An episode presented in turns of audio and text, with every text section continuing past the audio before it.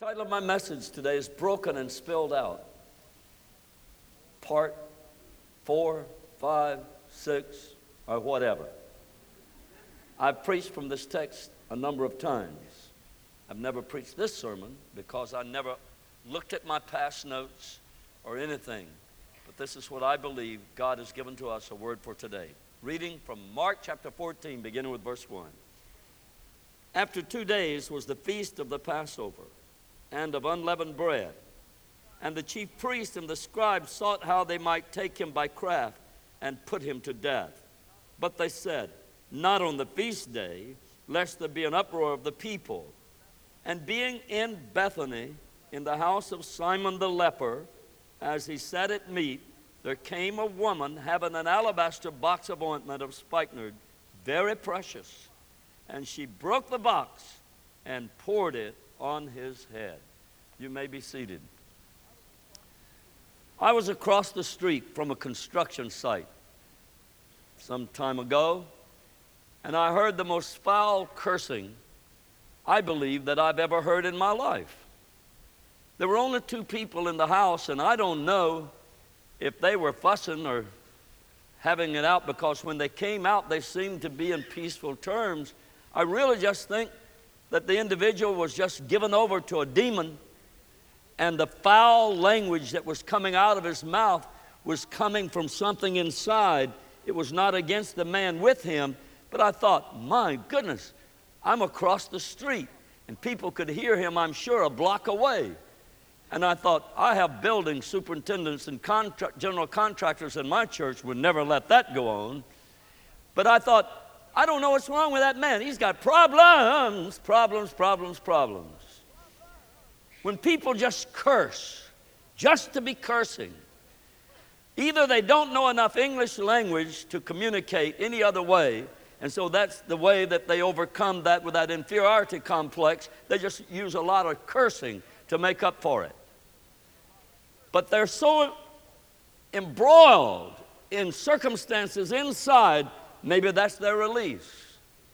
But then I attended yesterday a service across town at All People's International Church where I preached one of the messages and we had church.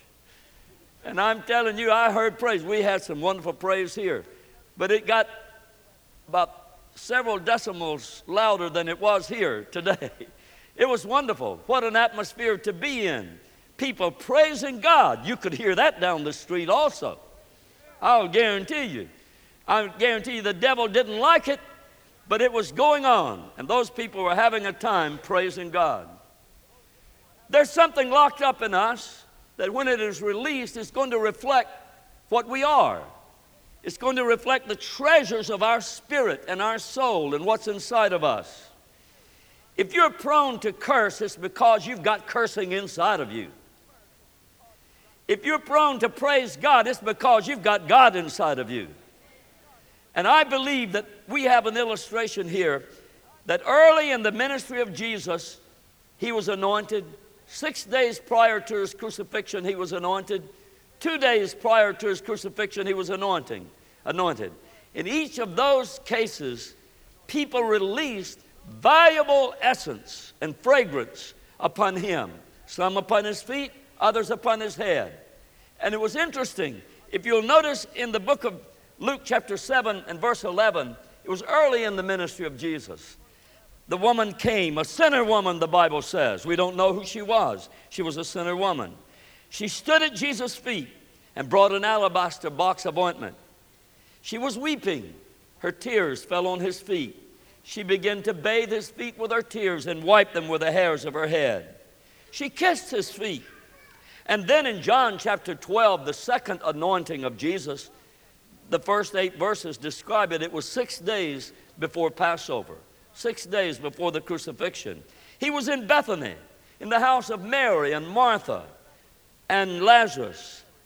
Mary took a pound, this time we know who it was. Mary took a pound of ointment of spikenard, very costly, the Bible says, and anointed his feet and wiped them with the hairs of her head. And then here in Mark chapter 14 and in Matthew chapter 26, two gospel writers record this incident. It was two days before the Passover. Remember early in the ministry of Jesus, six days before Passover, and now two days before Passover. It was in the house of Simon the leper, not in Mary and Martha and Lazarus' home, but in the house of Simon the leper. She brought an alabaster box of ointment, and it was spikenard. Very precious, the Bible says. She poured it on his head. This unnamed individual came and broke the box with reckless abandon. She took this costly essence and poured it onto Jesus. Valuable fragrances lie locked up inside of us that we're capable of releasing. And until we break the box, until we open the flask and pour out the contents, it doesn't bless anyone. It may be very valuable, very costly, very precious, but it is of no use until the odor can fill the room. We are redeemed individuals, saved by the grace of God. Divine endowments help us to show forth the love of God to a lost and dying world. Gifts of the Spirit enable us to minister to the body of Christ, and in so doing, we release what has been endowed and given to us to use as a gift of the Holy Spirit. We're given grace have you ever wondered why God gives you grace? It's like a, a woman told Dr. Homer Lindsay Jr., said, I don't believe I have enough grace to die by. He said, Well, you don't need it until you die, and then you'll have it. I thought that was quite apropos. But when God gives you grace, get ready to use it. He didn't give it to you to lock it up inside, He wants it to be displayed, manifest, used so that those around will see the application of the grace of God in your life and how you can go through your trial, how you can stand the test, how you can be tested and tried and then come forth with a song of victory, singing, Grace, grace, marvelous grace. Precious means costly, means it has great value. This particular ointment may have been worth about 300 days of labor almost one year the wages that it would take to purchase this fragrance. And so it was very costly, very precious. Jesus identified something very precious in his ministry in the 12th chapter of Mark, back a couple of chapters. He stood over against the treasury and he watched as wealthy men brought their gifts and cast something into the treasury. He also watched as the widow woman with her two mites which was a farthing, brought all the living that she had and cast it in. And Jesus said to his disciples, This woman has given more than all of the rest of them put together. For out of their abundance they gave, but she hath given all the living that she has. It was very costly, it was very precious. She sacrificed it, she gave it all up. So it's never the size of the work that we do or even who recognizes it. It's what God understands that you are doing to exalt Him, to praise Him, to lift up His name and praise and worship, and for Him to get glory out of your actions. It's not the size of the check you wrote. It's not how much your tithing amounts to. It's not the size of your missionary contribution or other gifts of charity and benevolence, but it's what is in your heart that is released with that gift. As God has put something inside of you, you don't clench your fist and say, I sure hate to let go of this. And you write that check, and it even, your hand is wobbly as you're writing that check, but you know you better do it. You've learned that God always gives back more than, than you give out. And so you've learned some lessons about giving but it's what's in your heart. God sees what is in your heart. So he sat over against the treasury. God is looking over the balconies of heaven into Evangel Temple congregation. And he sees what we're involved in, what engages our time. God knows what's on the register of our checkbook. You can tell what a man's treasures are if you could, if you just loan you his checkbook and you could see the check stubs, you can tell what he lives for, how much treasure he has for God, how much he has for himself and for the world. Just stop and analyze that for yourself. God is looking over the balconies of heaven. And he said, I know how much time this family gives to the worship of God.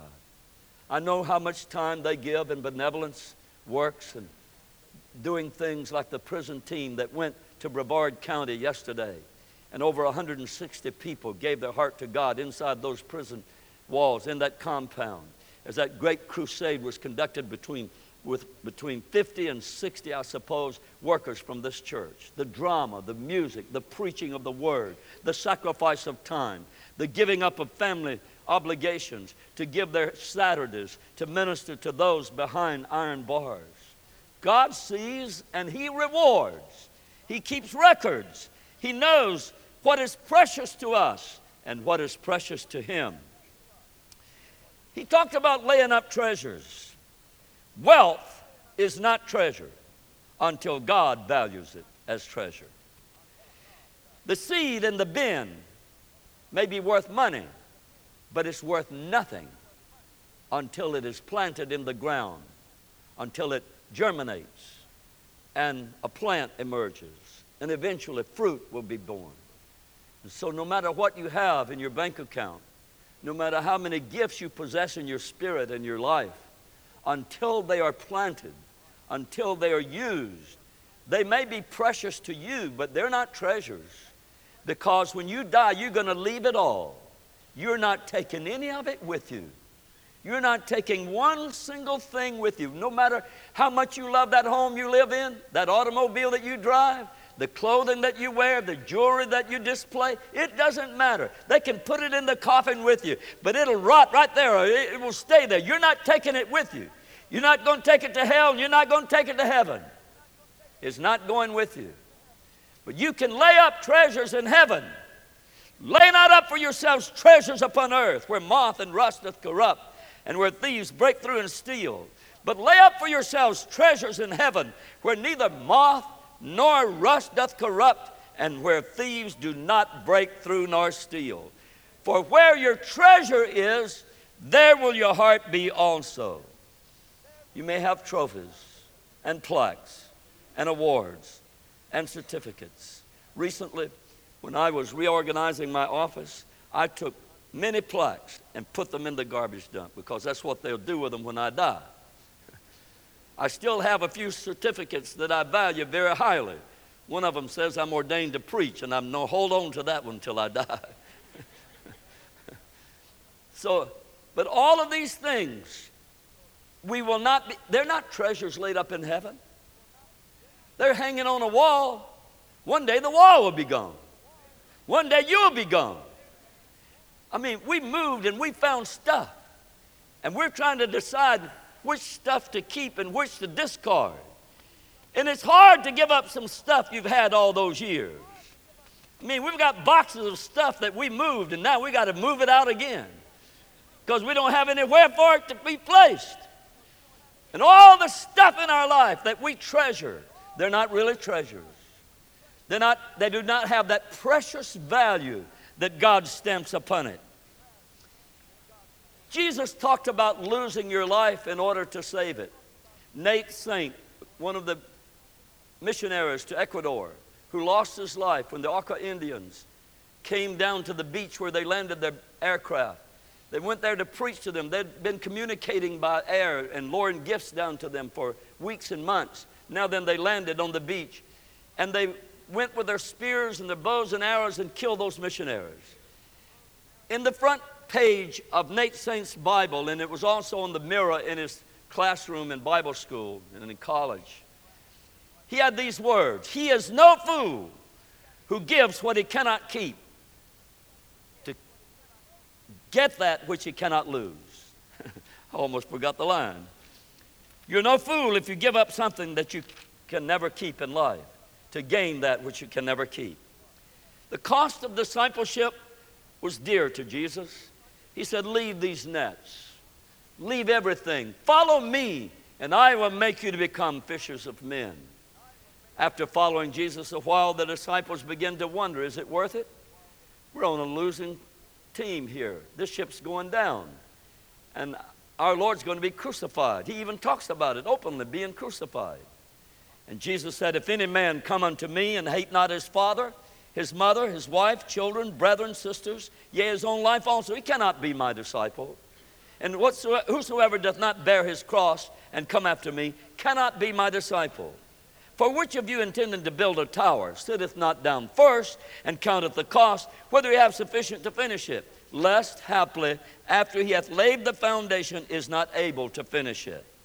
And all that behold it begin to mock him, saying, This man began to build and was not able to finish. Or what king, going to make war against another king, sitteth not down first and consulteth whether he be able with ten thousand to meet him that cometh against him with twenty thousand? Or else, while the other is yet a great way off, sendeth an ambassage and desireth conditions of peace. So likewise, whosoever he be of you that forsaketh not all that he hath, he cannot be my disciple. Salt is good, but if the salt have lost its savor, wherewith shall it be seasoned? It is neither fit for the land nor yet for the dunghill, but men cast it out. He that hath ears to hear, let him hear. Jesus taught us if we seek to save our life, we'll lose it. If we lose our life for his sake, we'll save it, we'll gain it. He'll see to it that God eternal takes care of it. The song that's so familiar to all of us must Jesus bear the cross alone and all the world go free? No, there's a cross for everyone, and there's a cross for me. Jesus said of this woman who brought the alabaster box, she broke it and opened the flask, poured the contents on Jesus. That valuable essence inside of you will never have the aroma and the fragrance that will bless people around you and be pleasing unto our Creator until we break the flask. A broken and a contrite spirit God will not despise. But when we are broken, we open up the contents of our inner being. We pour it out on Jesus, the best that we have from our innermost being, from the depths of our spirit, with reckless abandon. We don't keep any of it back. We offer Him our best praise. We offer Him the best years of our life. We don't want to be wasted and left on the beach as just driftwood cast up by the waves of the sea. We want to stop where we are today and take control. I'm not wasting another day of my life. I open this flask, I pour out the contents to Jesus. I'm going to follow Him and be what He wants me to be and do what He wants me to do and say what He wants me to say. Jesus said of this woman in verse 8, She hath done what she could. She was criticized by the disciples. Why did she do this? You'll be criticized for your Christian service. You'll be criticized for going to church so much. You'll be criticized for giving money to the work of God. They said that we could have had that and sold it and given the money to the poor. And Jesus said, The poor have you always with you. But me, you don't have always. She hath anointed my body to the burying. She hath done what she could. What will be said of you are we doing what we can? Are we being what we should be? Are we giving God the best years of our life? Or do we want to eat, drink, and be merry and die and forget it all? The end of that proverb is you die and face it all. You must remember that only what is best in your heart is good enough for God. Don't give Him the waste. Give God everything. Give Him the best she had done what she could. She has nothing greater to give. I wonder today what God looks over the balconies of heaven and He looks into Evangel Temple and He sees all the volunteers and He sees all the people who sacrifice and all the people who are faithful. If He says of us, they're doing what they can, they're doing the best they can. You know, that's good enough if you are. God will accept that and he will bless that. He didn't demand more. He didn't demand any more of that widow woman with the two mites. She gave more than all the rest of them put together. And when you give God the best of your heart, I want you today to understand that praise and worship is not a time for you to sit like a bump on a log with your lips pursed and as if you're sour at the world, a mule eating briars, and people look at you and they don't want your brand of Christianity. They see your unhappiness. They see that you're mad at the world. You're mad at God. And you need to break that flask. And, and until there's a breaking process, the valuable contents of your inner man will never be released. But then, when there begins to flow out of you a fragrance, an essence of love and praise and worship, giving God the glory. Holy, holy, holy, Lord God Almighty. Give Him some praise.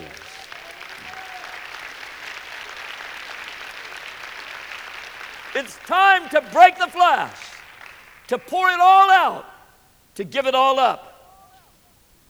After this, I beheld and lo, a great multitude which no man could number, of all nations and kindreds and people and tongues stood before the throne, before the Lamb, and clothed with white robes and palms in their hands, and cried with a loud voice, saying, Salvation to our God, which sitteth upon the throne, and unto the Lamb. And all the angels stood round about the throne, and about the elders, and the four beasts, and fell before the throne on their faces, and worshiped God, saying, Amen. Blessing and glory and wisdom and thanksgiving and honor and power and might be unto our God forever and ever. Amen in the 16th chapter of the book of Revelation, there's another line that shows three unclean spirits, like frogs, coming out of the mouth of the dragon, which is the devil, and the beast, which is the Antichrist, and the false prophet, that triune wicked tribunal that will rule during the time of tribulation. Three unclean spirits like frogs they came with curses. They came with blasphemy. They came out of the mouth of the dragon, the beast, and the false prophet. Friends, I want you to get that filth out of your mouth. And I want you to open the flask of your spirit and your soul and begin to pour praises unto God. If you hit your nail with a hammer, hit the wrong nail with a hammer, I want you to say, Praise God, I didn't knock that finger off. And say, Praise God, it wasn't your enemy that hit you, it was your own self. you probably would have lost the hand. It's time for us to open up and praise God.